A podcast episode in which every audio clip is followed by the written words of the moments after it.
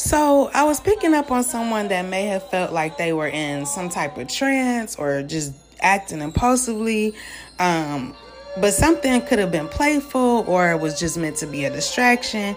But now, whoever this is for, you could feel the need to protect yourself from someone. Okay, now rain could be significant too.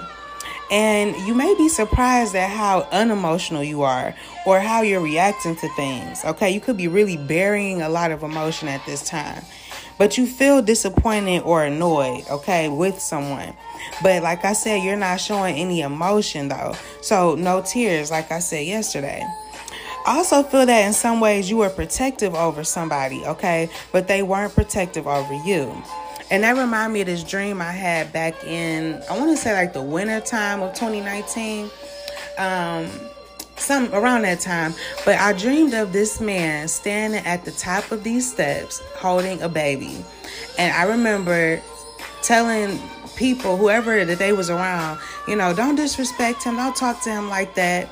And the crazy part about it was that person did not deserve for anybody to be protecting them because they weren't a good person. Okay, they they lie a lot. I'm gonna just put it like that. They lie a lot, and they are just very evil and just just a bad person all the way around. Okay, but anyways, um, somebody could actually have like a girlfriend or dealing with somebody that has a small baby, or they got somebody pregnant. Okay. Um, and the numbers eight, one, and six could be significant too.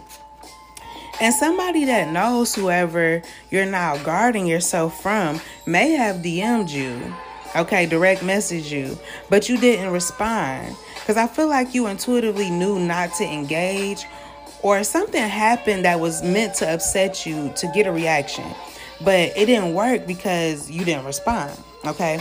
And the number 25 could mean something as well. But this other person that you don't fully trust is not being honest. So you're not wrong for that.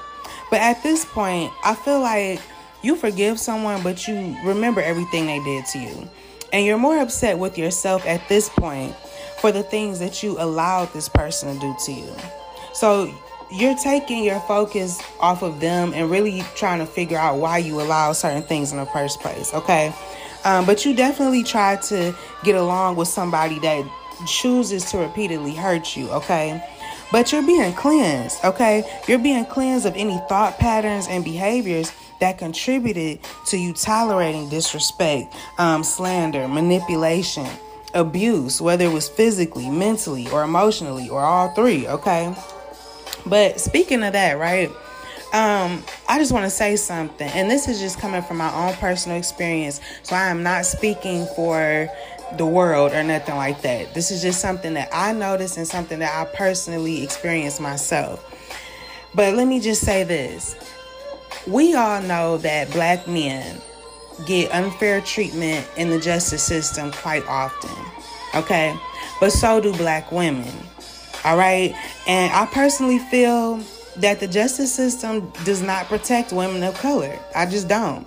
I've personally seen abusive men treated like victims and battered black women like a threat. Okay, we could have evidence, personal protection orders, everything. And still, where is our protection? Where is our justice? Okay, and that goes back to what I said yesterday about really being upset with those in authority. Okay, the rulers. All right, now, this person that I've been picking up on too, that you could be connected to, right? Um, they could be spying on you, okay? Trying to like dissect whatever you're saying or doing. Um, or someone they're connected to is, all right? Because I'm, I'm definitely hearing the word fan, okay? So, and I'm hearing forever.